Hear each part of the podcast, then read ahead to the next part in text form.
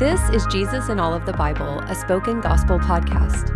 In each episode, we take a quick look at what's happening in a biblical text and how it sheds light on Jesus and his gospel. Let's jump in. Hosea chapter 4 and 5. What's happening? Hosea tells Israel that they have broken their marriage covenant with God. Like the exchanging of vows at a wedding, Israel and God pledged themselves to each other and took certain oaths.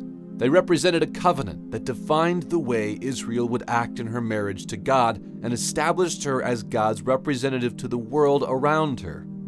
In that covenant, Israel also agreed that if the people broke their vows, God could reject and punish them. But Israel has forgotten and therefore broken the covenant explained in places like the Ten Commandments. God listed the specific ways Israel has betrayed her marriage covenant, but the overarching problem is that the people lack knowledge. They have forgotten what it means to be God's wife in the world. They have forgotten God and turned to false idols and false lovers. Because Israel has rejected her marriage covenant with God, God will reject them. While many of Hosea's other prophecies will focus on specific punishments towards Israel's land and people, this section identifies the worst possible punishment separation from God. Hosea explains that since Israel has forgotten her covenant with God, it's a sign that they don't know God at all. God is well within his rights to walk away from their relationship. The God who used to be present and for Israel will now be away from and against her.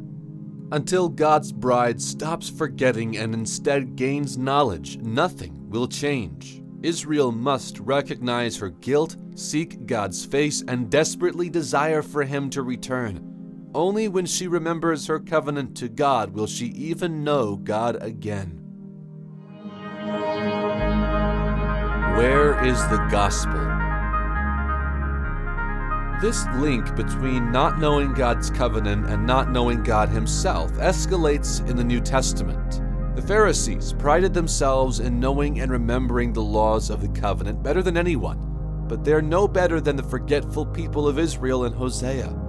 Jesus said if they really believed what Moses wrote in the covenant, they would believe in him because Moses' words were ultimately about Jesus but because they lacked true knowledge of the covenant, they couldn't know who Jesus is. They could not see that he is God himself. To know Jesus is to know the covenant, and to know the covenant is to know Jesus. This is because Jesus revealed and fulfilled God's covenant to Israel on the cross. This is what Jesus called the new covenant of his blood.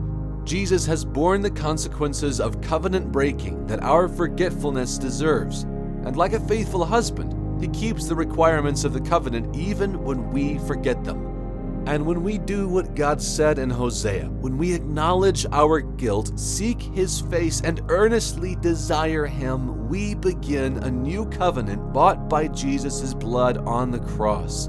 As Jesus put it, repent and believe. When we love Jesus as a husband, we will receive the blessings of being married to him. That is why knowing Jesus is knowing the covenant. Knowing Jesus is how we restore our fractured relationship with God. See for yourself. I pray that the Holy Spirit will open your eyes to see the God who wants to be known in covenant with us, and that you will see Jesus as our husband who keeps the covenant so we can know him forever.